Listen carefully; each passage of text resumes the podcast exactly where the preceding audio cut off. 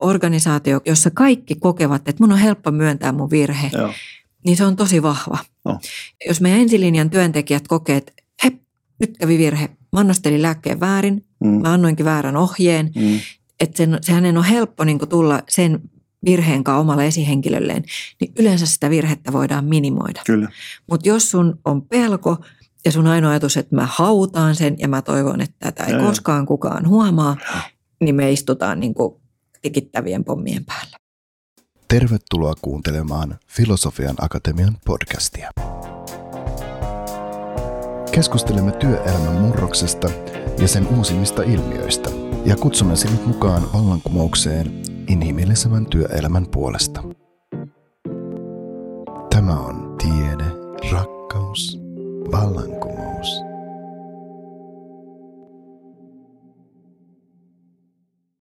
Moikka, olen Peter Jung. On vallan upeaa, että olen päässyt rakentamaan mielenkiintoisten vieraitteni kanssa podcast-kokonaisuutta, jossa keskustelun pääpaino on toki johtamisessa, mutta puhumme myös elämästä yleensä, muun muassa luottamuksen merkityksestä oman elämämme polulla. Johtamisessa keskitymme inhimilliseen johtamiseen, inhimillisen ihmisten johtamiseen, puhumme johtamisesta pitovoima- ja vetovoimatekijänä – ja tässä kokonaisuudessa keskustellaan myöskin tämän hetken johtamistutkimuksesta. Toivottavasti saamme heräteltyä teissäkin uusia ajatuksia ja tai vahvistettua jotain hyvää vanhaa. Lämpimästi tervetuloa kuulolle. Moikka ja tervetuloa Filosofian Akatemian podcastiin. Minun nimeni on Peter Jung. Tänään on tarkoitus keskustella hyvästä johtamisesta ja sitten voisi miettiä, mitä se oikeasti tarkoittaa – mikä sen vaikutus on pitovoima- tai vetovoimatekijänä. Ja tänään olisi tarkoitus katsoa sitä hieman vahvemmin sote-perspektiivistä. Seurassani tänään on nainen, joka haluaa muille hyvää. Koripallo, golf ja liikkuminen kaikessa muodossa on lähellä sydäntä. Taikuri, no tähän me palataan myöhemmin. Asunut Singaporessa – ollut viime kesänä Suomi-areenalla. Määrätietoinen ja ihmisiin uskova lääkäri. Uskaltaako sanoa, että jopa muutosjohtaja tietyssä mielessä. Tällä hetkellä Espoon avosairaanhoidon johtava ylilääkäri ja ensimmäinen ensimmäistä 23 aloittaa Länsi-Uudenmaan hyvinvointialueen palvelulinjajohtajana ja vastuualueenaan yleiset terveyspalvelut. Tämän lisäksi hän on ihana ja lämmin ihminen. Ja mun kurssikaveri. Anu Mustakari, tervetuloa. Upeaa, että oot täällä viettämässä aamua kanssamme. Kiitos paljon Peter. Olipa nyt kovin, kovin kauniisti ja, ja hienolta kuulen, kuulen mua kuvailit, mutta mä oon kauhean iloinen, että mä oon päässyt tänään sunkaan tänne juttelemaan. Joo. Meille molemmille ilmeisesti tärkeistä teemoista. Mä luulen näin, että me saadaan kyllä hyvä keskustelu tästä aikaiseksi. Ja hyvä, että listauksesta ei jäänyt mitä olennaista puuttumaan.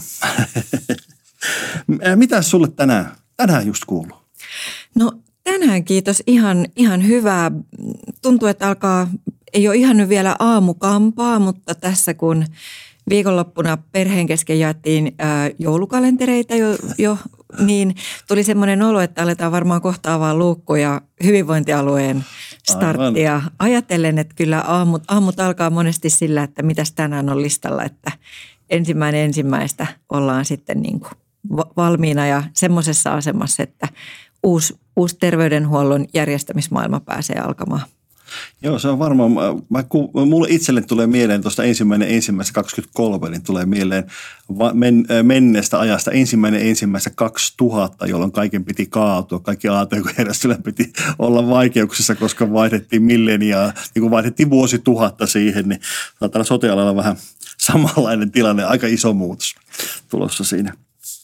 On, on ja tota, täytyy sanoa, että ehkä, ehkä muistan itsekin vuodenvaihteen, vuodenvaihteen kun Millennium starttasi tämä 2000 ja, ja tota, ehkä jopa tällä hetkellä niin kuin oma ajatus on, että meillä ICT-porukka tekee kyllä niin kuin hartiavoimin töitä, jotta, se, jotta asiat olisivat ihan mallillaan vielä, minä tiedän, maanantaina toinen päivä, toinen päivä Aivan. tammikuuta, kun, kun meillä sitten arki, arki käynnistyy. Ja tota, mutta kyllä me tunnistetaan, että tämä on esimerkiksi ICT-puolella aivan valtava järjestelmien yhteen, yhteen saattaminen. Ja, ja niin kuin, ehkä semmoinen, semmoista niin kuin arkijärkeäkin on se, että me tunnistetaan, että voi olla, että jokin asia vielä viimeistely jatkuu sitten tammikuun puolellakin, mutta pyritään siihen, että, että meillä olisi niin kuin tavallaan vettä pitävä vene anyway sitten silloin ensimmäinen, ensimmäinen päivä sitten tammikuuta. Hien, hien, hyvä kuulla, että, että se on ja todennäköisesti se ne IT-bugit, mitä joskus pelättiin, niin ne on ehkä erilaisia tällä hetkellä. Mutta jos palaa ajassa niin kuin muutaman kuukausi taaksepäin, niin kuin oletan näin, että se teillekin oli aika tärkeä hetki, että saatiin niin, kuin niin sanottu työrauha tässä vaiheessa ja etenkin kun ollaan menossa kohti sitä ensimmäistä tai toinen ensimmäistä, joka on sitten se maanantai siellä sitten, niin, niin, niin tuliko siitä myöskin sulle rauha sitten siinä vaiheessa, kun tuli työrauha? Kyllä, mä, mä koen, että tota, ää, terveydenhuoltoa kannattelee kaksi tämmöistä niin kuin molemmat täysin kriittiset ammattiryhmät, eli meidän, meidän hoitohenkilöstökunta ja sitten meidän lääkärikunta ja, ja oli todella tärkeää, että me saatiin meidän hoitajien sopimusmaailmat maaliin. Ää, se aina, aina nämä sopimusneuvottelujen niin kuin venymiset, niin ne aiheuttaa turbulenssia ja poikkeusjärjestelyjä ja, ja tota, ää, on niin kuin tärkeää, että, että asiat on taas sovittu ja nyt voidaan keskittyä siihen työn tekemiseen ja, ja sitten semmoiset muut ehkä lieveilmiöt jää sitten vähän vähemmälle.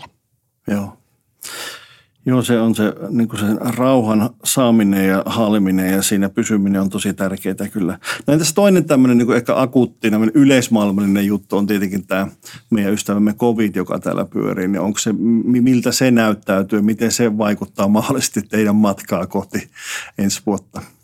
Joo, siis tota, COVIDhan on, on, on tota niin, pandemiana onneksi nyt muuttunut ja, ja muuttaakin jatkuvasti muotoa niin kuin tämän tyyppisille pandemioille on tyypillistä. Meillä me ollaan pikkuhiljaa nyt oikeastaan niin kuin tuossa kesän myötä päästy terveysasemilla pois siitä, että, me, että se vaatisi meiltä aina erityisiä järjestelyitä, mm. jos meillä tulee hengitysinfektiopotilas tai, tai tota, niin nyt meillä on selkeät käytännön tavat toimia, jos meillä on COVID-epäilty tai COVID-positiivinen potilas. Mutta se, minkä se on kyllä selvästi aiheuttanut ja, ja joka meidän arjessamme tuntuu, vaikka se ei ehkä enää siellä käytännön tasolla niin näy, on se, että meidän henkilökunta niin kuin, ä, toimi aivan nykyisen niin kuin länsimaailman standardeilla poikkeustilanteessa sen, sen kaksi vuotta.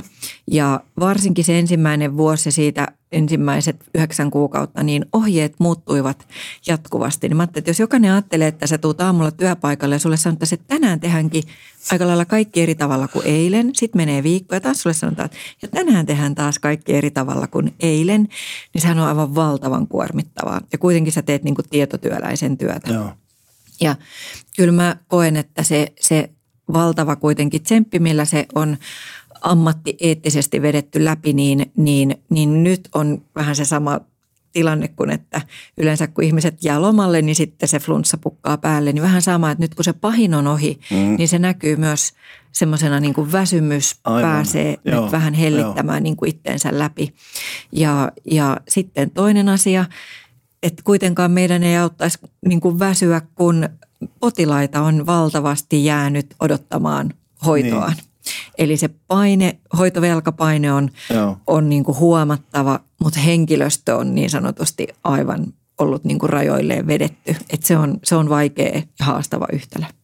Joo, mä tunnistan ton, että ihminen pystyy, niin kuin, sä tiedät jonkun maalin, että tohon saakka kun me jaksetaan vielä. Ja toki sitä maaliahan voidaan hetkittäin siirtää, mutta sitten kun joku sanoo, että no nyt sä pääsit maaliin lainausmerkeissä, niin silloin häviää energiat. Joo, sä, niin kun Joo. Sit, sä, sä annat itsesi luvan, että Joo. nyt mä saan istahtaa. Ja sitten oikeasti on se, että sä niin kuin herkistyt todennäköisesti kaikille maailmalle sille, sille, mihin sä et ole herkistynyt sillä hetkellä, kun sä oot pinnistänyt läpi sen niin kuin ehkä – tämmöisen ää, raskaan työn ja, ja, ja sen vaatimuksen, mikä se on tullut silloin, kun on niin kuin kannateltu, voisi sanoa näitä yhteiskuntaa jopa siinä vaiheessa.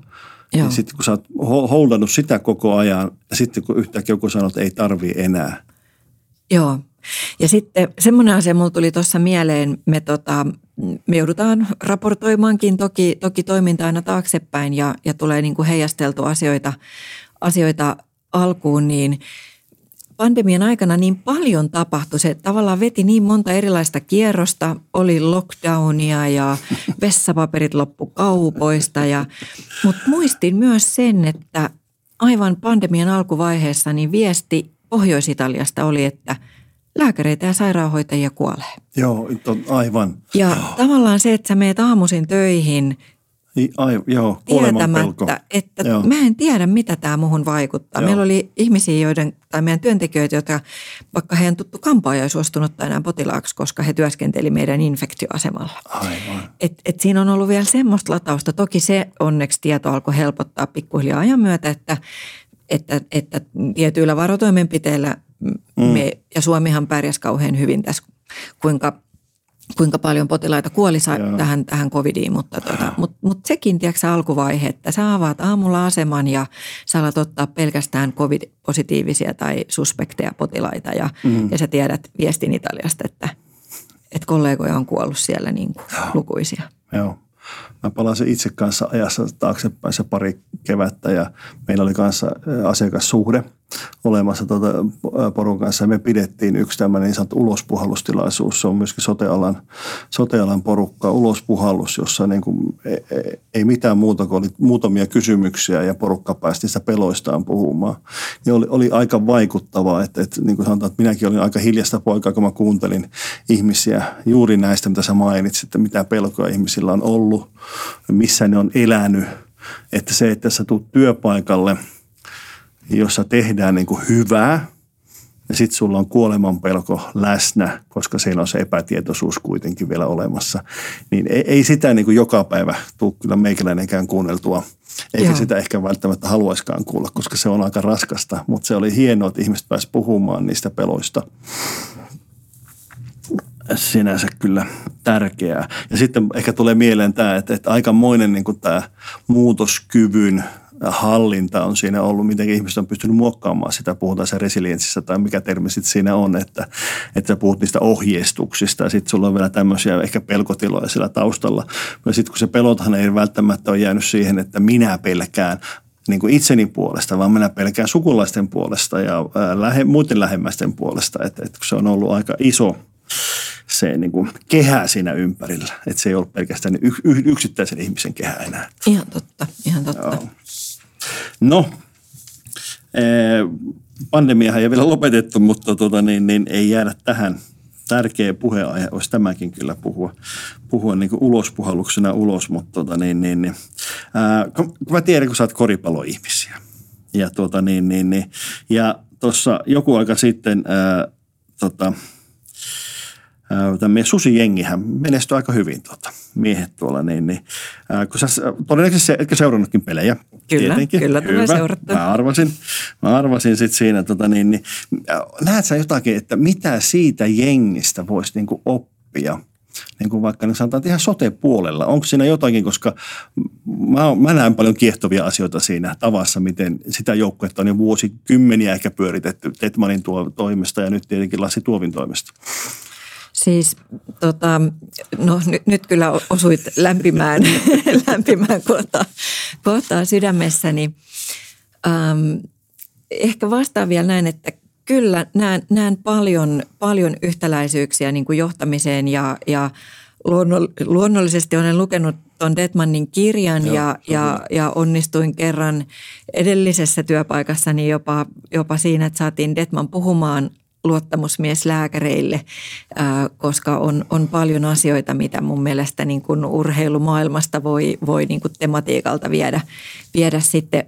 Oikeastaan se on niin kuin elämää pianoiskoossa monella tapaa, niin kuin mm. meidän muutkin sektorit on. Ja, ja sitten ehkä oma ajatus tulee vielä kumpua niinkin kaukaa, että silloin kun itse joskus kauan kauan sitten pelasin vielä aktiivisesti, niin sain, sain tota, niin onnen, että mulla on ollut tämmöinen hyvin val, valveutunut valmentaja jo siellä, siellä tota 80-luvulla, kun korista, korista aloittelin ja meidän valmentajani coach Jaska, Jaakko Heikkilä, hyvin meritoitunut yritysjohtaja itse asiassa ollut, ollut ennen eläköitymisiä myös, niin Jaskalla oli paljon semmoisia metodeja ja, ja filosofisia niin kuin, ä, teemoja, joita hän meille teinitytölle toi.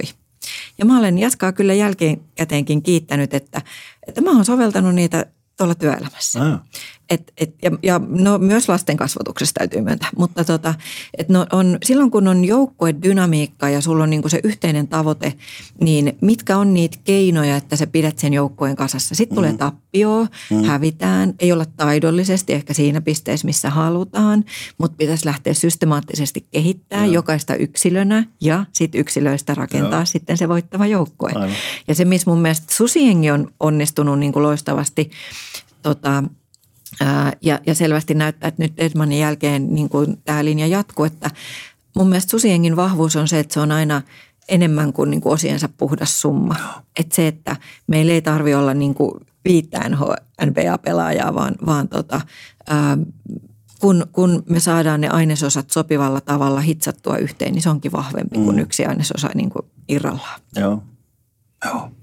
Joo, se on, se on hieno seurata ja niin kuin Detmanin, mä oon lukenut kanssa hänen kirjaa ja pidin sitä paljon, koska siellä näkee myöskin se ihmisen muutoksen näkee hänen kirjassaan. Hän oli räyhäävä ja sutkut aggressiivinen silloin nuorempana ja kunnes niin löyti sisäisen, sisäisen rauhansa, jota sitten jakamaan ympärille. Ja se, mikä ehkä itseäni on aina kiehtonut siinä, että kun on katsonut niitä pelejä ja nyt tietenkin ihan samalla idealla vähän jatketaankin, että se vastuun antaminen, että, että kuka on äänessä viimeisen kahden minuutin aikana, mikä koripallossa useimmiten se, niin kun ne ratkaisevat, etenkin jos Joo. peli on tasainen, Joo. niin ratkaistaan vähän siinä, niin, niin hän ei ollut aina äänessä. Vaan useimmiten ei. siellä on joku joukkueen kapteenistossa joku tai sitten oli hänen apuvalmentajansa siinä äänessä. Joo. Ja sitä vastuuta jaettiin siellä sitten. On. Ja sitä sai ottaa. Joo, ja, ja itse asiassa tuosta mun mielestä tulee ainakin omaan semmoiseen niin johtamisen ajatuksiin, niin kuin mä koen, että että tota, on, on siinä onnellisessa asemassa, että tuolla nykyisessä Espoossa ja tulevassa hyvinvointialueella, kun meidän rakenteet on pikkuhiljaa nyt niin kuin, ää, saatu, saatu niin kuin, niin kuin tota, tietyt henkilöt nimettyy paikoilleen, niin, niin et siinä on nimenomaan sitä, sitä viisautta ja, ja ymmärrystä siitä niin kuin operatiivisesta tasosta ja siitä arjen tasosta, että, että kovin mitä kauemmaksi mennään siitä aivan kriittisestä niin kuin ensilinjan työstä, että sulla on kädet ja kasvot potilaassa, mm. niin, niin, tota, niin siellä asuu monesti ne, myös ne viisaudet, että mitä, niissä, mitä kannattaisi Joo. tehdä. On tiettyjä reunaehtoasioita, on tiettyjä varmasti niin kuin ylätason linjauksia, joita sitten mm. niin, kuin niin sanotusti johdosta pohditaan, mutta, mutta mun mielestä paljon on tärkeää ymmärtää hyödyntää sitä, sitä meidän niin kuin ihan ensikäden ammattilaisten niin kuin osaamista. Ihan niin kuin susiengissä tavallaan se, ne, ne ajatukset ja ratkaisut saattaa nousta siitä joukkueesta, siitä kentällä olevasta viisikosta, että mikä on fiilis, kenellä on uponnut, mikä nyt tuntuu luontevalta, mm. niin, niin sieltä löytyy sitten se ratkaisukin. Ja varmaan sitä käydään jopa keskusteluakin, että haluaa, haluatko palloa vai etkö halua kyllä, palloa. Kyllä. Eikä niin, että, että sieltä joku käskee, että nyt sä otat palloa ja heität ja toinen miettii, että eihän mulla niin kuin, nyt ei tunnu siltä, että minä sen haluaisin ratkaista. Vaan useimmiten ratkaisut löytyy sitten, kun itse tietävät sen, sen tilanteen. No äh, tuossa alkuesittelyssä tuli tämmöinen pieni kummaja sana kuin taikuri, mutta se taikurihan tulee siitä, että tota, niin, niin, niin, äh, oli artikkeli, taisi olla tänä vuonna – alkuvuodesta, jossa puhuttiin, että Espoo teki taikatempun. Eli tämä kilon terveysasemien jonojen kutistaminen, ja, ja, ja joka oli niin kuin nähtävästi alalla poikkeuksellinen, että, että niin nopeasti pystyttiin vaikuttamaan sen niin kuin, ää, ihmisen arkeen, joka, joka sillä teillä asioi sitten. Ja tota niin, niin, niin ää, sä oot maininnut siinä, että, että se vaati kovaa duunia ja timanttista lähijohtamista ja ää, valtavan määrä yhteistyötä ja sitten systematiikkaa siinä ympärillä sitten siinä vaiheessa. Haluatko vielä vähän kertoa, tuota, niin mitä kaikkea, niin, niin mitkä oli ne kiinnekohdat ehkä siinä, että mik, miksi, te, miksi te onnistuitte? Tätä positiivisessa mielessä eikä niin, että nuhtelevasti, miksi te onnistuitte? Joo, tota niin, Ähm, mä koen, että se mitä, mitä onnistuttiin, niin vielä ehkä tämmöinen niin taustatus. Espoossa meillä on ollut kahdeksan niin kuin omassa vastuulla, omalla vastuulla olevaa niin kuin, ä, terveysasemaa mm. ja me, me ollaan oltu pandemian jäljiltä. Mä oon monesti sanonut, että me, pandemia pisti meidät polvilleen ja, ja me, meillä on ollut niin kuin tärkeää löytää tapoja ää, ja meidän täytyy tehdä asioita toisin. Tekemällä asioita niin kuin ennenkin, mm. niin, niin sen pandemian jälkeen muuttunut hoitovelka, se paine, niin, niin siitä meidän ei muuten oikein ole, ole mahdollista selvitä. Niin se, mitä me lähdettiin tekemään, niin me oltiin tehty niin kuin kenttäarviota. Me oltiin tunnistettu, että, että Suomessa on eri kunnissa, pienemmissä, isommissa, ähm, lähdetty niin kuin testaamaan ja kokeilemaan, ottamaan käyttöön tämmöistä, puhutaan niin kuin tiimimallista, mm. jossa rakennetaan tämmöinen tiimi, jossa on siis moni, parhaimmillaan moniammatillisesti sairaanhoitajaa, lääkäriä, siellä voisi olla fysioterapeuttia, mm, sosiaalityöntekijää, mm. mielenterveyspäihdepalveluiden asiantuntijaa. Ja, ja tota, mutta me, me koettiin, että jo se, että me saadaan lääkärit ja hoitajat niin kuin tiiviimmin kantamaan niin kuin yhdessä vastuuta siitä mm. väestöstä tiiminä sen sijaan, että meillä on yksilöitä.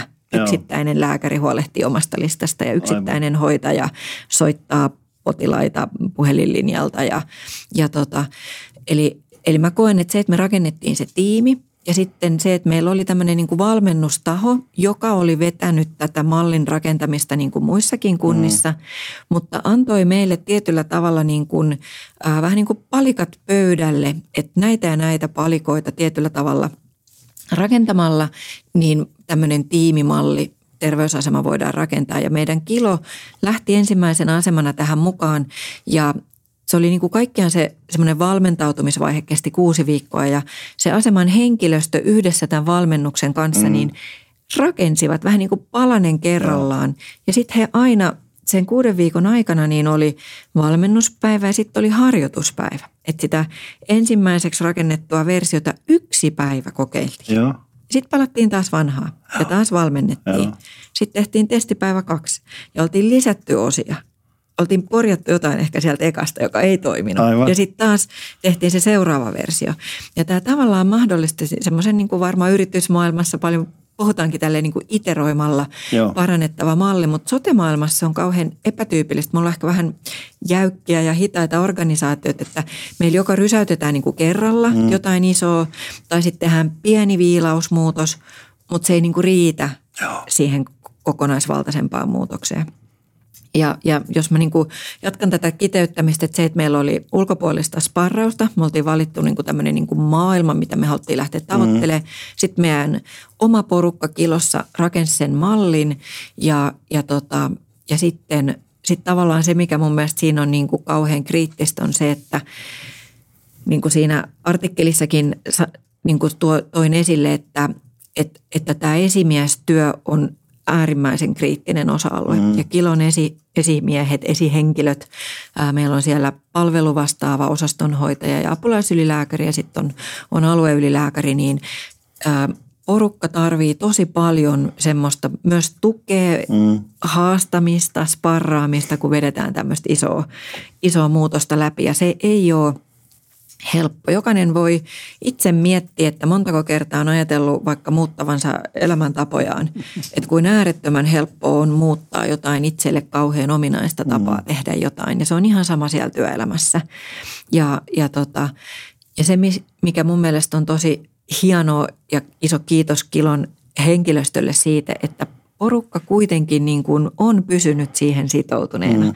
Ja meillä oli viime viikolla Kilon yksivuotisjuhlat. Joo. Ja Kilo on koko tämän vuoden ajan niin onnistunut pitämään sen hoitoon pääsyn siinä alle viidessä päivässä. No right, aika hieno. Ja, ja se mikä siinä on se niin kuin kova homma on tavallaan se, että niin iso toiminnallinen muutos, se me käytettiinkin vähän semmoisia vertauskuvia, että tämä on nyt ehtinyt vuoden ikää. Tämä on vähän niin kuin yksivuotias lapsi ja sitten oli hauska verrata, että on opittu jo, jo ryömimään ja Joo. kohta noustaan jo jaloilleen Aivan. ja konttaaminenkin sujuu. Ja, ja siinä oli paljon, paljon tota mieleyhtymiä mun mielestä siihen, siihen tota niin, uudessa mallissa toimimiseen.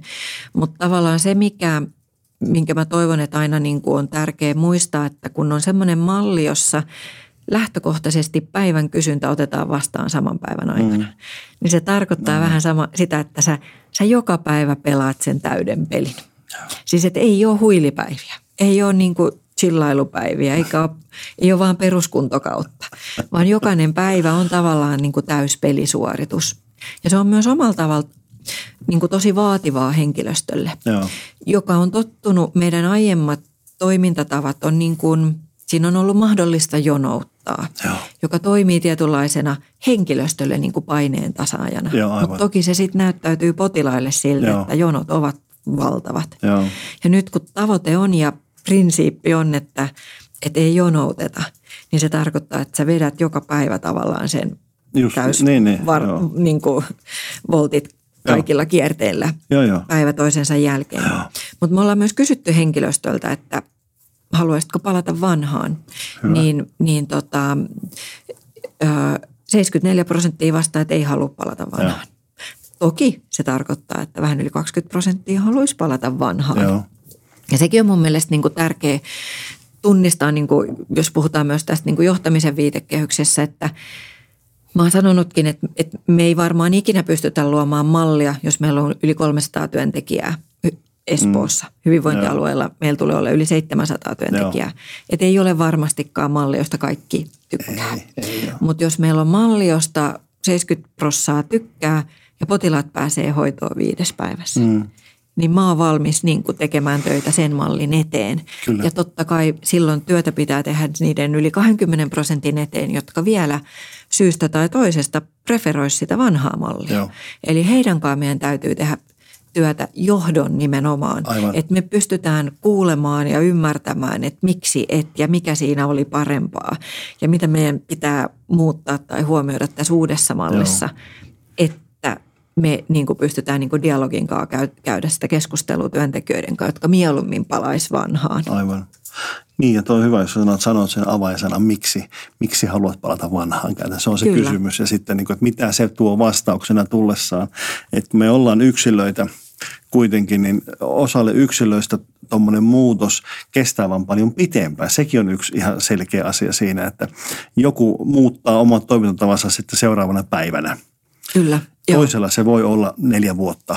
Joo. Ja sitten me tiedetään sekin, että joillekin ei vaan se vaan ei muutu, Joo. koska on jäänyt jumiin. Mutta toi teidän suhdehan on tosi terve, jos siellä on yli 70 prosenttia on siellä oikealla tiellä, koska sehän houkuttelee muita ihmisiä kanssa sitten pikkuhiljaa, kun ne katsoo, että noilla on vaan hauskaa, noilla menee niin kuin hyvin, niin miksi mä liity sinne sitten. Eli se kynnys mataloituu koko ajan sitten sille porukalle. Joo, mutta se, että kun tuossa mainitsin, että Espoossa meillä on kahdeksan niin sanotusti omassa tuotannossa olevaa, olevaa asemaa, niin me ollaan nyt tätä espoolaista tiimiterveysasemamallia mm. jalkautettu jo ää, sitten pilotti laajeni kahteen, kahteen uuteen terveysasemaan ja nyt me ollaan tavallaan niin kuin validoitu tämä, tämä ei ole enää pilotti ja nyt Aivan. meillä on, on nyt syksyllä 22 niin yksi iso terveysasema ää, käynnistynyt tähän, tähän valmennukseen ja mulle myös semmoinen oppi on se, että silloin kun muutoksia tehdään sarjassa, mm. niin myöskään sitä yhtä ensimmäistä mallia ei voi, tai sitä ensimmäistä tapaa ei voi identifioida. Joo. Siis ää, myöskään ehkä semmoisena niin kuin läpiveto ää, metodina, koska monesti koen, että meidän terveysottomme vähän niin kuin perhe – niin kuin perheessä jäsenet on vähän erilaisia, mm. että yksi on esikoinen kyllä. ja toinen on kuopus ja kolmas on bohemi ja miten se ikinä meneekään. Niin kyllä mä koen, että meidän terveysasemilla on, siellä on semmoisia jänniä pieniä no, omia sisäisiä kulttuurieroja, jotka ja. luo heihin täm, niihin tämmöistä omia pieniä niin kuin eroavaisuuksia. Niin tavallaan, että jos ajattelet, miten, miten perhe esikoinen ottaa jonkun tavan ja lähtee ihan ekana ihan uutta vetämään mm. niin kuin mm. latua auki. Niin sitten kun se latu on auki ja seuraava näkee, että joku menee tuolla edessä, niin itselle oppi on ollut, että me ei, me ei voida vaan niin kuin täysin niin kuin identtisesti vetää sitä mallia kakkosen, mm. koska he kysyy, no Aivan. miksi meidän täytyy tehdä tämä näin, kun noita jo teki noin, ja, ja miksei me voida op- ottaa noilta noita oppeja. Meidän semmoinen aika vahva perusperiaate on ollut, että me ollaan haluttu, että henkilöstö on tässä tosi vahvasti mukana. Se voi kuulostaa hienolta. Ja sen takia me ollaan myös ajateltu, että me ei vaan kopioida kilon mallia nyt sitten seuraavalle Joo. ja seuraavalle. Mutta myös meidän henkilöstö kysyy, että miksi sieltä ei sitten jotain voi niinku kopioidakin. Miksi meidänkin pitää käydä tämä niinku, niinku tuskien taivaalla tietyllä tavalla niinku, niinku läpi. Ja, ja me ollaan niinku pidetty tärkeänä, että ähm, jokainen päivä – terveysasematyössä meidän henkilöstö ratkoo tilanteita, jotka ovat uniikkeja. Mm. Ei ole ollut koskaan aikaisemmin sellaista no. potilasta sellaisessa tilanteessa, sellaisessa palvelutarjontatilanteessa, no. joka meillä juuri sinä päivänä on.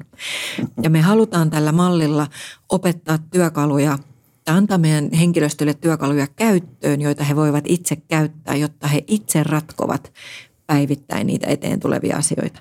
Ja sen, sen tyyppisen toimintatavan sisäänajo tavallaan edellyttää, että sitä myös niin kuin tehdään itse eikä vaan sanota, että nyt teillä on tämmöinen työkalu, että käyttäkää. Että sitä tavallaan joudutaan myös niin kuin opettelemaan, käyttämään, mutta, mutta tavallaan mä koen, että niin kuin oppi nyt neljännestä valmennuksesta on se, että myös sitä tapaa valmentaa sitä mallia uuteen asemaan, niin, niin silti sitä joka kerta pitää viedä vähän muutettuna sitä valmennusta. Et se, koska Kyllä. maailma muuttuu, ihmiset muuttuu, ne tietää, että jotain on jo tehty. Kyllä. Niin ihan samalla tavalla sitä ei voi vaan niin kuin iskeä, iskeä pöytään. Kuulostaa tosi fiksulta tuo tapa, koska mä just mietin sitä siinä kun rupesit kertomaan, että nyt sitä on syksyllä laitettu seuraavaan paikkaan tätä mallia, niin, niin että, että olette huomioon just, että se on erilainen paikka. Siis, siis kopioidahan voi, mutta että tosi tarkkaan miettiä, että mitä kannattaa tuoda mukana, mit, mitä siellä on sellaisia asioita. Sitten kun nämä yksilöt on erilaisia, niiden tapa suhtautua, niiden tapa toimia erilainen. Sitten se tiimi toimii eri tavalla, kun siellä on useampia ihmisiä ja niin poispäin, niin että, että, että saa niin kuin itse lähteä niin kuin omalla tavallaan niin alusta saakka luomaan sitä omaa, niin kuulostaa tosi hyvältä. Ja sitten tuosta, mikä ihastutti kanssa kovasti just kokeilemalla kehittämisen kulttuuri. Että niin kuin yksi päivä tai jotakin tehtiin ja sitten yhtenä päivänä kokeiltiin, katsottiin, että mitä nyt tapahtuu. Ja sitten opittiin, Joo. reflektoitiin saman tien sitten siinä. Sitten seuraavalle päivälle tehtiin tarvittavia muutoksia tai kiihdytettiin vauhtia sitten riippuen mikä tilanne siinä sitten oli. Että kuulosti tosi, tosi terveeltä ja kuin, kuin, mä in, se imasit mua mukaan nyt tuossa tota, niin tuohon tapaan, miten te olette toiminut.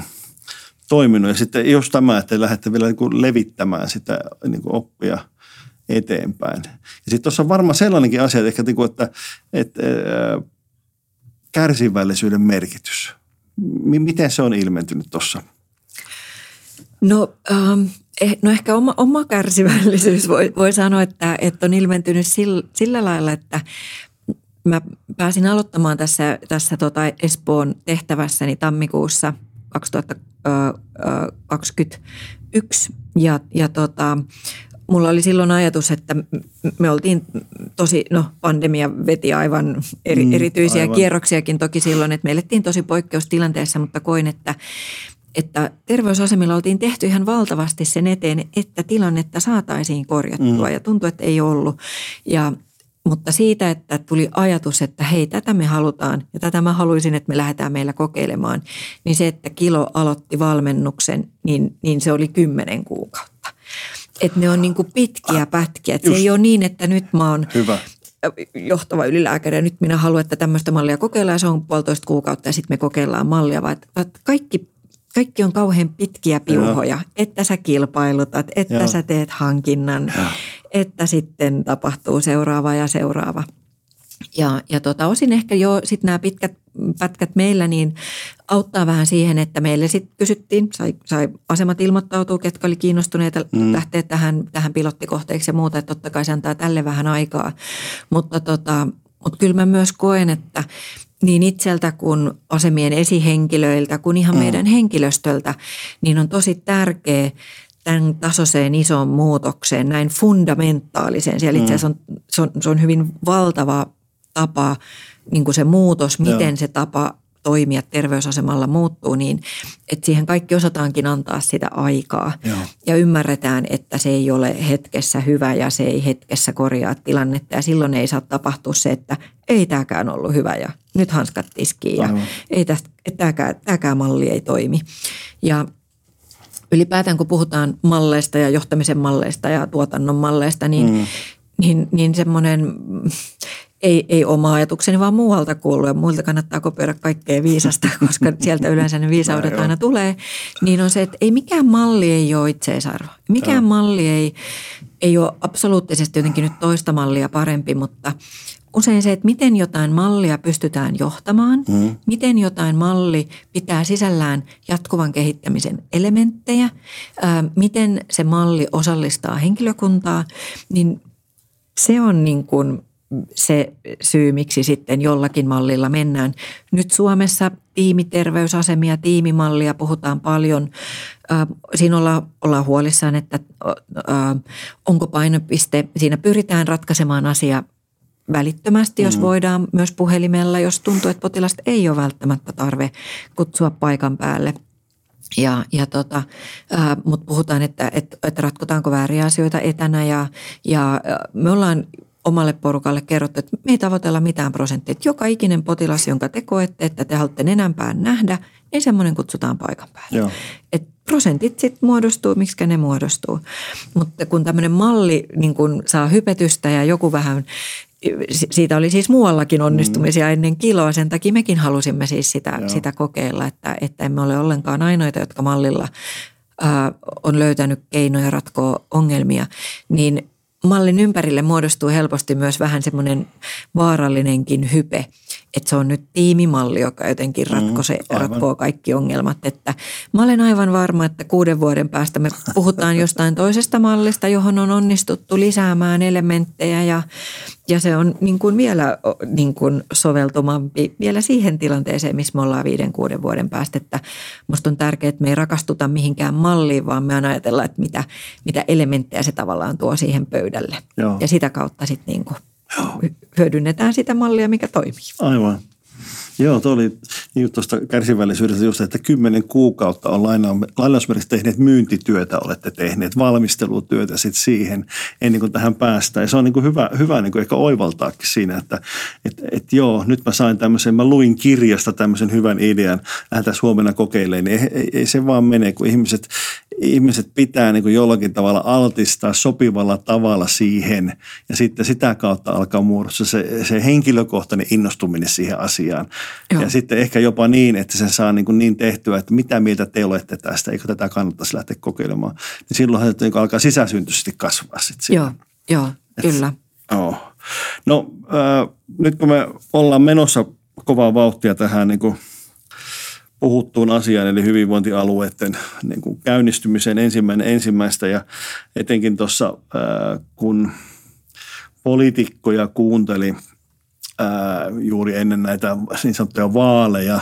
Siellähän löytyi tosi mielenkiintoisia kommentteja liittyen just tähän ja niihin haasteisiin, mitä siellä on ollut. Ja yksi, mikä, mikä tuli yllättävän usein, oli tämä, että niin kuin poliitikot piti ratkaisuna, oli siellä ekonomiakin välillä puhumassa, että siellä laidasta laitaan oli, pidettiin ratkaisun, yhtenä ratkaisuna, siis yhtenä ratkaisuna hyvinvointialueiden haasteisiin sitä, että saadaan parempaa ja järkevämpää johtamista – ja tosi mielenkiintoista, aika monen möhkäle, että mit, mit, tämmöinen heitetään pöydälle vaan. Ja niin kuin yleisesti niin sitten perusteluita oli tosi vaikea saada sille. Mutta mä kysyn sinulta kuitenkin toisinpäin alkuun, että tota niin, mikä on sun mielestä sitten sitä huonoa johtamista? Joo, tota, mm, mä oon itse terveydenhuollon piiriin mennyt 95, kun mä aloitin lääketieteen opinnot ja, ja sen verran kauan nyt sitä kenttää saanut, saanut hyvinkin läheltä nähdä, niin kyllä mulla on muodostunut sellainen käsitys, että terveydenhuolto on ollut, ei ehkä enää niin, mutta se on ollut hyvin hierarkinen.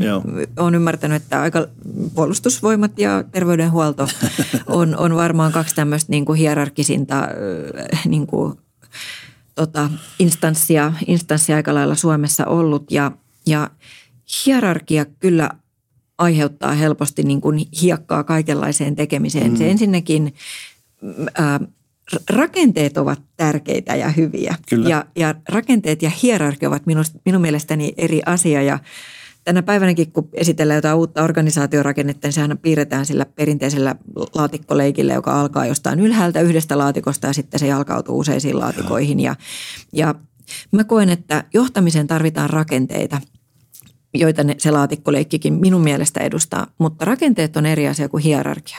Hierarkia on pahimmillaan sitä, että jos sä olet siellä laatikkoleikissä vaikka nyt siinä perinteisen kuvan alemmissa laatikoissa, niin, niin sinulla ei ole niin kuin, mahdollisuutta kertoa mielipiteestä tai niitä ei kuulla tai, tai se on jopa kielletty hmm. tai riippuen, että mitä ammattiryhmää sä edustat, niin, niin äh, mielipiteilläsi on eri lailla väliä kuin samassa laatikossa jollain toisella ammattiryhmällä olevilla mielipiteillä. Ja, ja tässä mä koen, että terveydenhuollossa ollaan onneksi päästy kyllä jo valtava matka sieltä vuodesta, vuodesta 1995. Joo.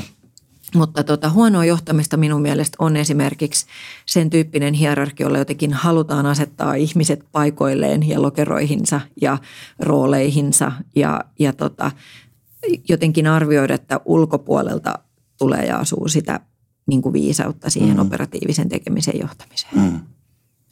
Ja tuosta mun mielestä aika helposti tulee sitten se toinen, että semmoinen auktoritäärinen johtaminen, jossa, jossa tota, ää, ei, ei pystytä tai ei haluta käydä niin kuin sitä vuorovaikutusta, sitä dialogia – sen, sen porukan kanssa tai sen koko toimialan kanssa, missä sä sitä työtä teet, niin, niin, niin on, on musta aika vaikea kyllä niin kuin ehkä luoda semmoisia hyvän johtamisen niin kuin elementtejä. Joo. Siellä varmaan sisällä on myöskin niin kuin, huonon johtamisen perusteita, on varmaan erilaisia pelkoja.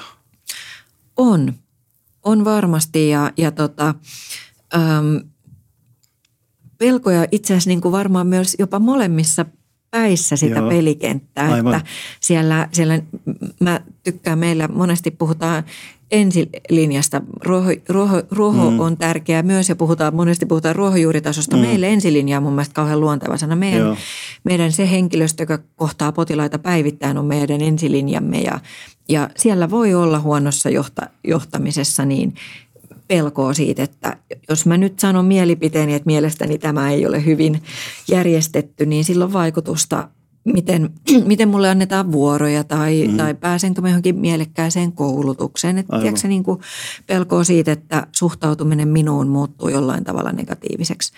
Mutta myös äh, huonosti johdetussa tai kentässä, missä on huonoa johtamista, niin myös monesti johtaja – pelkää tai siellä johdossa pelätään virheitä, siellä pelätään myöntää virheitä, mm.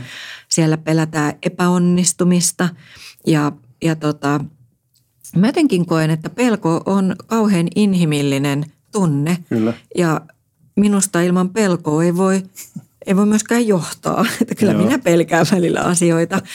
Ja, ja tota, Mutta mä koen, että se porukka siinä johtamisen ympärillä, on se sitten johtoryhmä tai ne sun esihenkilökaarti. Me puhutaan johtotiimeistä mm. vaikka terveysasemilla.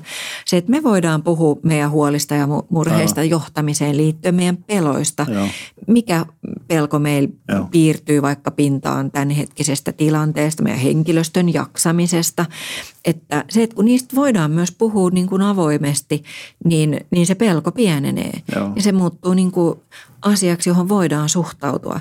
Ja ainakin asiaksi, jota ei sitten piilotella tai peitellä yhtä lailla kuin virheet tai mm. epäonnistumiset. Että jos sä pystyt niin kuin tunnistamaan, että hei, käsi vähän niin kuin koriskentällä, Kyllä. sä nostat käden virheen merkiksi pystyy, että nyt mä tein, pelasin sääntöjen vastaisesti tai muuten tässä nyt mokasin, niin tota, sama asia, niin mä koen, että organisaatio, joka jossa kaikki kokevat, että mun on helppo myöntää mun virhe, Joo. niin se on tosi vahva. No. Jos, meidän, jos meidän ensilinjan työntekijät kokee, että he, nyt kävi virhe, mä annostelin lääkkeen väärin, mm. mä annoinkin väärän ohjeen, mm. että sen, se hänen on helppo niin tulla sen virheen kanssa omalle esihenkilölleen, niin yleensä sitä virhettä voidaan minimoida. Mutta jos sun on pelko ja sun ainoa ajatus, että mä hautaan sen ja mä toivon, että tätä ei ja koskaan kukaan huomaa, niin me istutaan niin kuin tikittävien pommien päällä. Kyllä. Ja se on mun mielestä niin kuin tärkeä elementti huonon johtamisen maailmassa Joo. versus hyvässä. Joo. Ai, hienosti kuvasit. Tuossa niin kun mentiin sinne psykologisen turvan puolelle, puolelle ja kun sitä on tutkittu psykologista turvaa, niin, niin äh, menestyneiden tiimien tai yritysten tai organisaatioiden taustalta löytyy tosi vahva psykologinen turva. Että siellä on tämä tapa, että, että, että ja toi koripallo, mä itse olen käyttänyt samaa ajatusta siinä, että koripallon joukkueella hienoimpia piirteitä on toi, että siellä niin aikuiset ihmiset, jo niin aikuisetkin huippuammattilaiset, miljonäärit, mitä ne sitten onkaan, niin ne joutuu nostaa käden ylös, että mä tein virheen. Jotenkin se on, niin kuin, se on viehättävää, se on olla niin kuin, äh, kie, siis se, se on aika hieno piirre siinä lajissa, mutta sama, samahan pitäisi tuoda niin kuin työelämäänkin, että meillä on olemassa se mahdollisuus todeta, koska mehän ei olla täydellisiä. Eikä, eikä sitä oikein hirveän voi vaatiakaan keneltäkään. Et niissä paikoissa, joissa pystytään välttämään sitä, sitten on tutkittu, niin, niin ne, ne menestyy. Sitten on tutkittu tiettyjä katastrofionnettomuuksia maailmassa, mitä on tapahtunut, niin ää, niiden taustalta muutamista on löydetty tosi vahva psykologisen turvan heikkous. Niin, niin. Siellä on piilotettu niitä virheitä – ja sitten otetaan läheltä vaikka esimerkki, niin, niin eikö sitä meidän Nokia ollut pikkasen loppuaikana myöskin se, että sitten ei uskallettu enää tuoda asioita esille sinne ylemmälle tasolle, koska oli pelko siitä, että so, tulee sormille tai joku muu, joka ajoi sitten sinne, että ei uskallettu puhua asioista. Joo, ja tähän, tähän pelkoon, pelkoon liittyen nyt tähän on aivan loistava tilaisuus, milloin kun saan, saan Peter sunkaan käydä tätä keskustelua, niin musta on niin kuin hyvä sanoa ääneen, että, että tota, vaikka niin ihana olisi ottaa se hekumoiden, että oi nyt on tehty niin kuin Espoossa hyvää ja löydetty hyviä keinoja, niin, niin kyllähän mua pelottaa se ajatus, mm. että, että tota, että et meidän niin kuin joku seuraava yksikkö, joka lähtee valmentautumaan, mm. niin se, se, se on aivan floppia. Se, että se, onkin, se olikin yhden, yhden pelin niin, ihme, aivan, yhden joo. biisin ihme se joo, bändi. Joo. Ja, ja tota, mutta tätä meillä on kerran viikossa, mä oon en tietenkään fyysisesti läsnä, mutta niin kuin meidän koko esihenkilökaarti Espoon terveysasematoiminnassa, meillä on yhteinen puoli tunti, niin me käydään mm. semmoinen yhteinen tilannekuva läpi.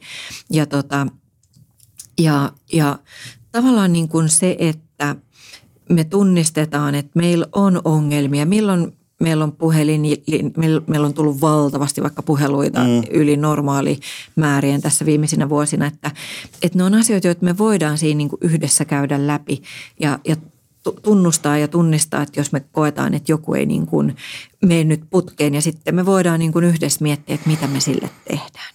Mutta tavallaan niin kuin se, että, että tota, et, et senkin tyyppisistä peloista me voidaan niin kuin puhua ja tunnistaa, että ei, ei että meidän ei, mä oon esimerkiksi sanonut ihmisille, koska nyt kun meillä starttaisi näitä muita malleja ja Hesari hienosti uutisoi tästä kilon ihmeestä, niin, niin että me ei tehdä tätä työtä niin kuin, me ei haeta niin kuin tykkäyksiä. Mm. Me ei haeta otsikoita. Et meille no. ihan sama, mitä muut kirjoittaa. Sitten kun me sukelletaan, niin kyllä ne siitäkin kirjoittaa. Joo. Nyt ne halusi kirjoittaa tosi hienosti, että nyt me ratkottiin niin kuin ongelmaa täällä. Ihan kiva sekin.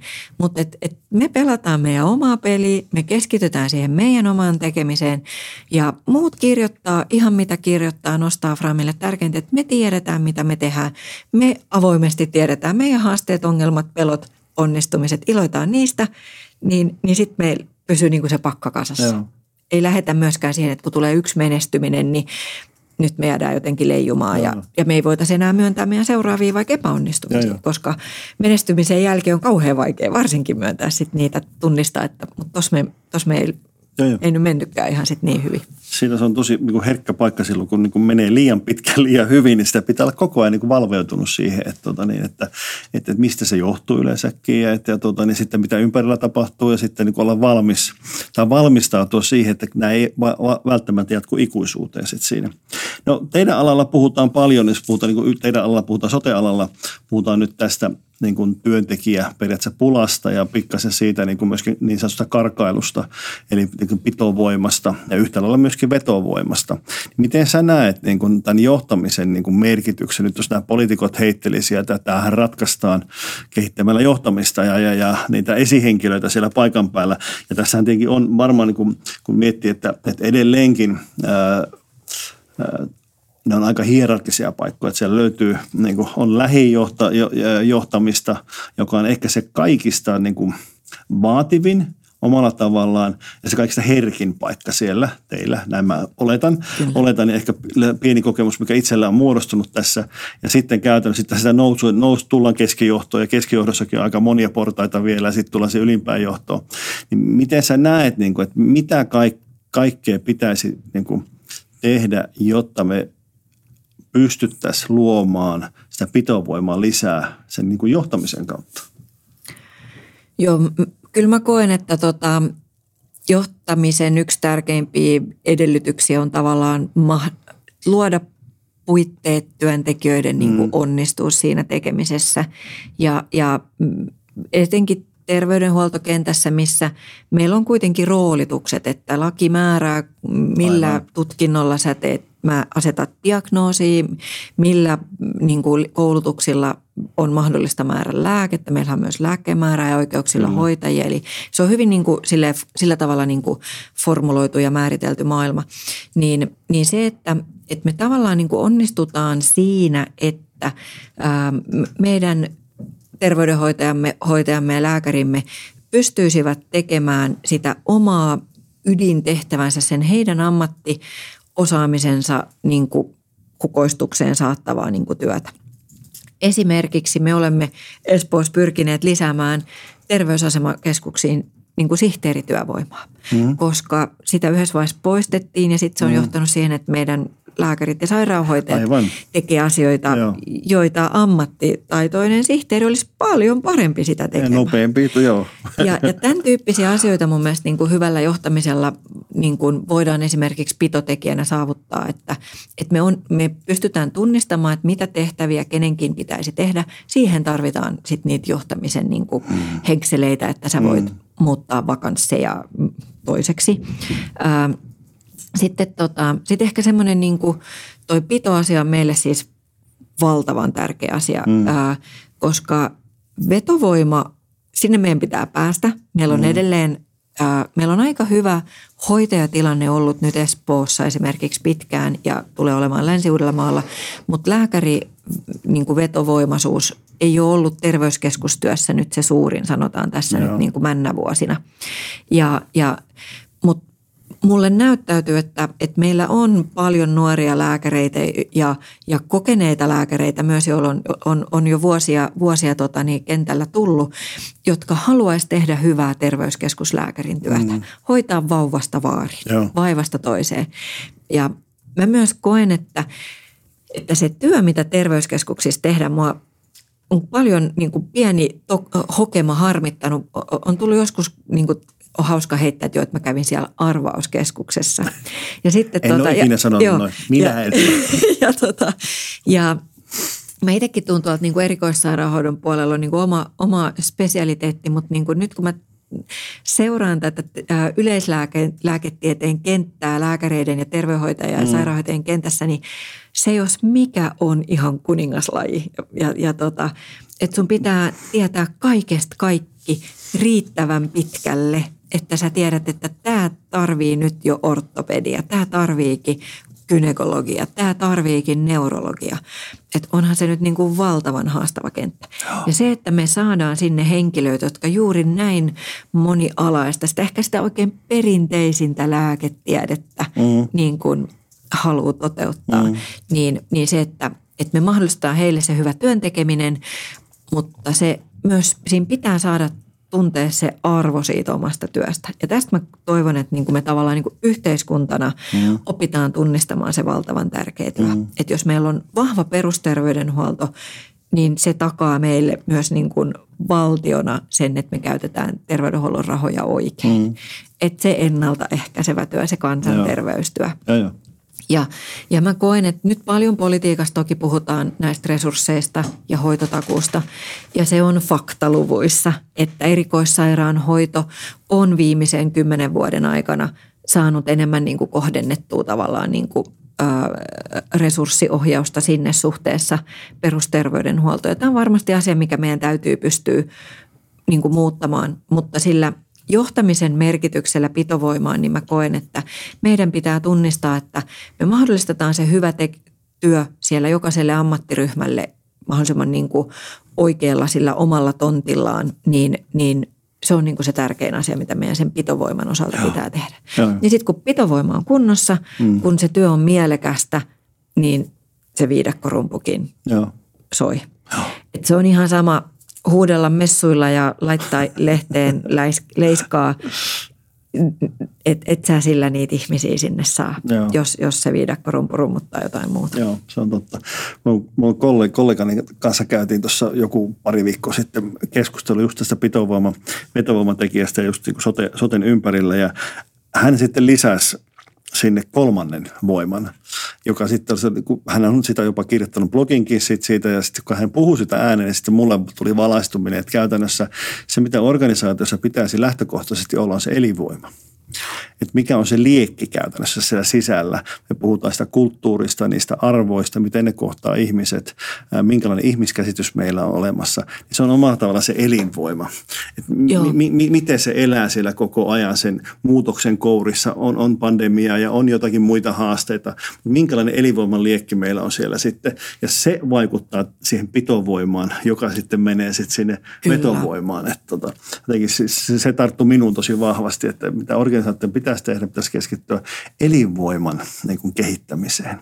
Joo, toi kuulostaa, toi kuulostaa tosi hyvältä ja ähm, terveydenhuoltohan monesti puhutaan, että no mutta sehän on kutsumusammatti, että, tota, että eikö sillä jo aika pitkälle, pitkälle tota, jokainen pötki, kun saa, saa, saa tehdä kutsumus, mm. kutsumustyötään, mutta tota, ähm, mä koen, että meillä esimerkiksi tässä muutos, muutos kokonaisuudessakin, niin se, että me nostetaan itse asiassa se potilas keskiöön, mm. niin se sytyttää monen liekin. Sen kautta on yleensä tätä porukkaa helppo motivoida. Joo. Ja kyllä meillä on ihan, ihan ihmisiä, jotka ovat tulleet alalle siksi, että tämä on vain mielenkiintoista, eikä se nyt ole ehkä joku valtava sisäinen kutsumus. Aivan. Ja sekin on mun mielestä äärimmäisen niin kuin ok, ei tarvitse koskaan olla mm-hmm. eikä pidä olla.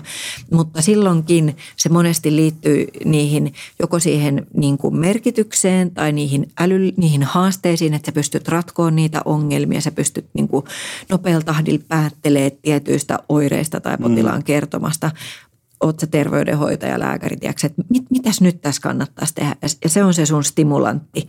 Ja, ja että se on se, että sulla pitää olla se oma sisäinen palo, mm. mutta se on totta, että sun pitää saada se, se yhteisön mm, palo. Ja siitä, siitä tulee se yhteisön vetovoima. Tuo on mun mielestä kyllä kauhean hienosti sanottu. No, kun työ on kuitenkin vaativaa ja, ja, ja etenkin siinä mielessä, että te pääsette niin kuin, jo varmaan fyysisestikin, mutta niin kuin henkisesti aika alastomia ihmisiä – käsiksi siellä, koska siellähän ihminen tulee jonkun kanssa usein. Se voi olla pieni asia, joskus se voi olla aika iso asia, mikä siinä on.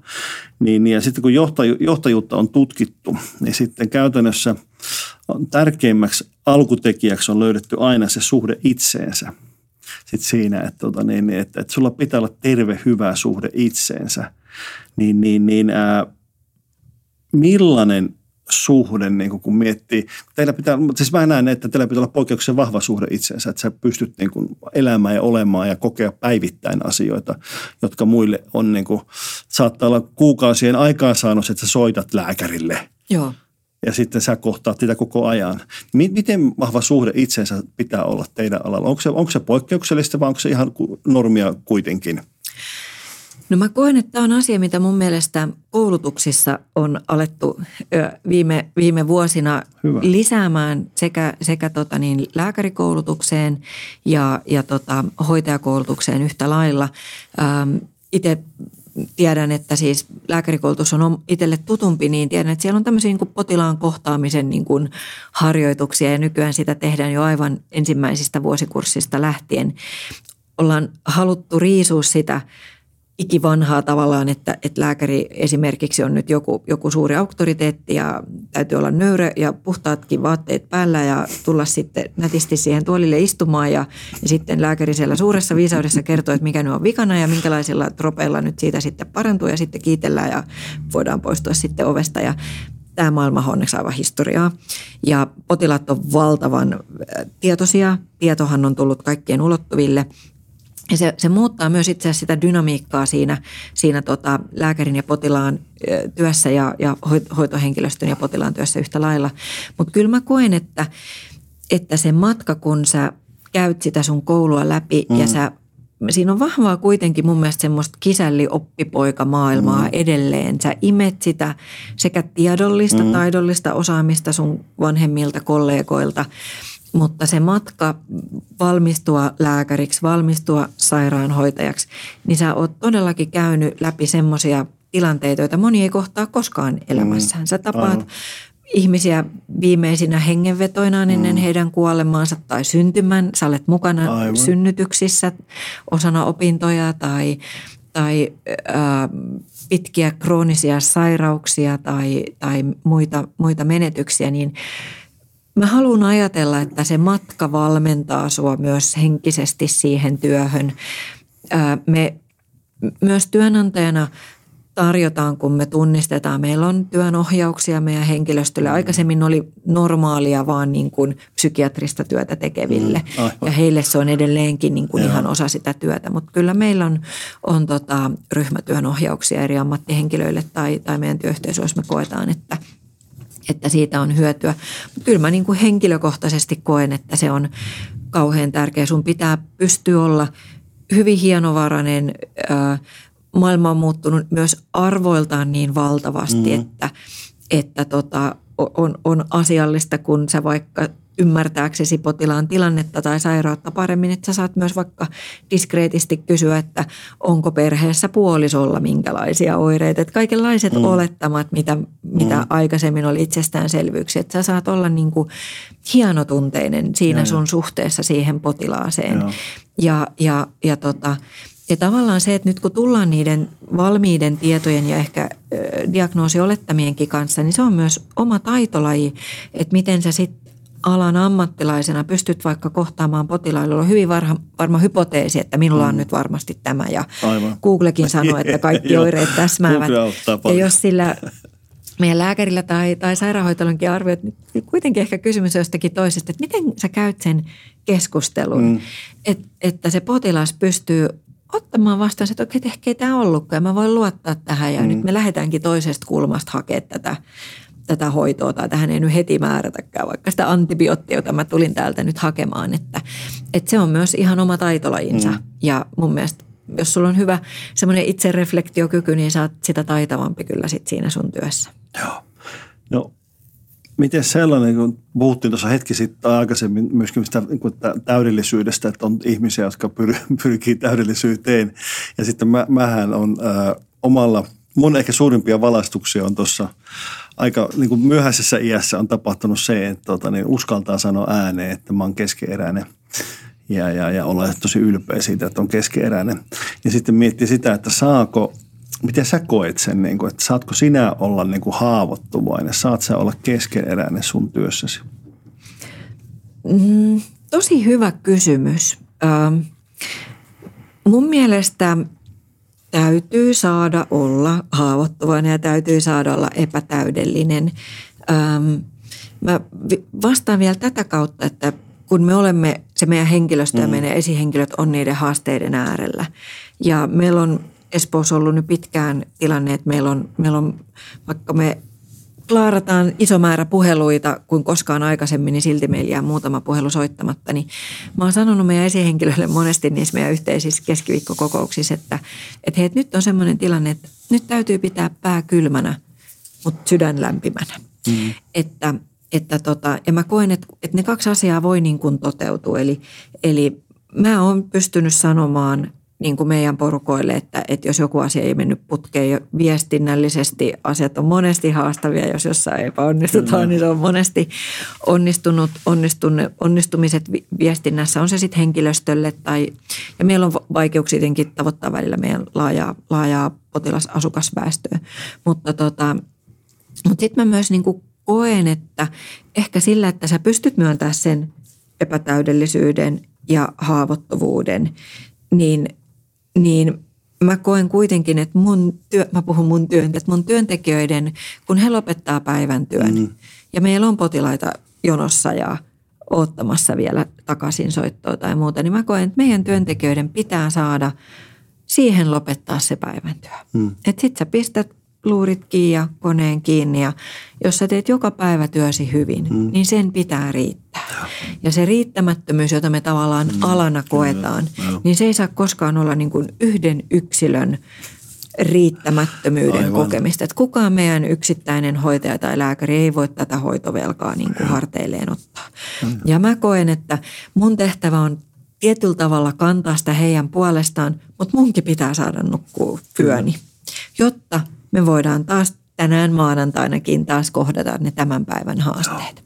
Ja se, se mun mielestä niin kuin pitää sisällään sen epätäydellisyyden ja sen haavoittuvuuden ja, ja, ja sen jaksamisen. Et mun mielestä ää, jaksaa voi ja pitää sillä sun työajalla.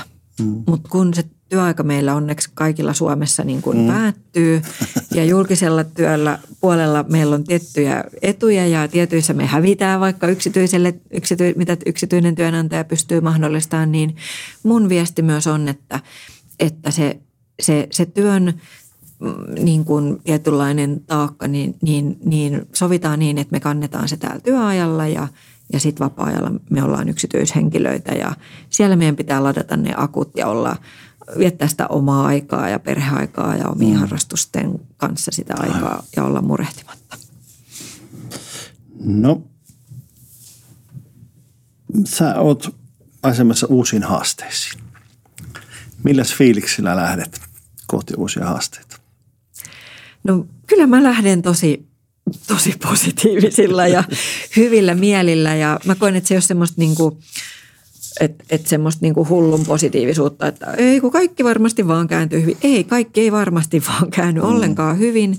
Ja mun mielestä koko mun uusi niin kuin johtoryhmä, jonka olen saanut jo ympärilleni tänne hyvinvointialueelle, niin me tavallaan tiedetään, että meiltä vie vuosi kaksi aikaa rakentaa se uusi hyvinvointialue. Mm. Se ei ole valmis tammikuun lopussa eikä helmikuun lopussa. Joo.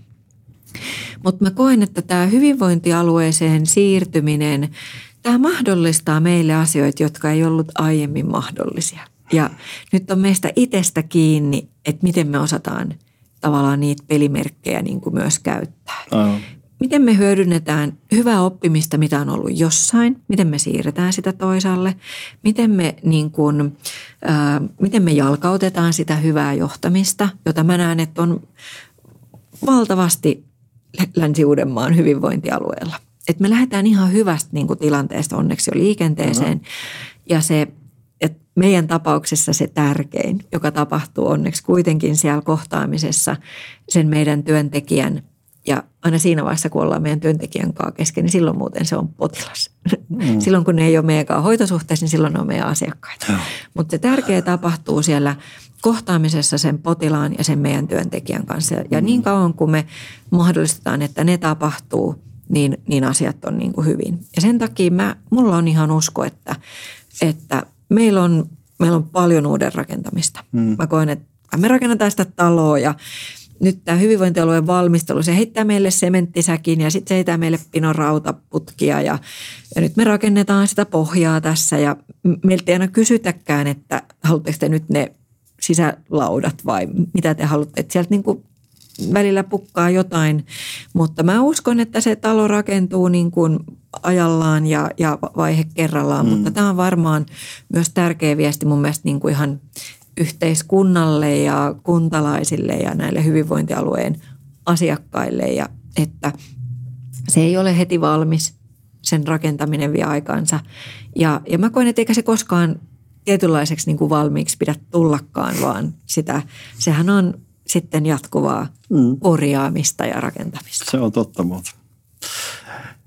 Hei, me ollaan kyllä siinä tilanteessa, että tota, niin me ollaan vähän finalisoimassa tätä meidän hienoa keskustelua ja, ja huomasin tuossa itsekin, että mikä kiire tässä olisi, mutta tuota, niin ehkä me kuitenkin mennään, mennään loppua kohti. Mä oon aina kysynyt mun vierailta lopussa, että tuota, niin, onko joku elämän motto tai viisaus, mikä on kannatellut sinua tai jonka haluaisit jakaa? No nyt ei tule mitään viisasta mieleen tietenkään. Tänne tulee kaksi, kaksi asiaa ja, ja ne on aika erilaisia, mutta ehkä ne kuvastaa itse asiassa loppuviimeksi mua. Mä oon lapsena tehnyt käsityönä äidilleni semmoisen pienen tota, muovailuvahateoksen, jossa luki, että, että ainoa mikä ää, ää, kasvaa, kun sitä tuhlataan, on rakkaus. Se on mun mielestä yksi erinomainen On, motto elämään.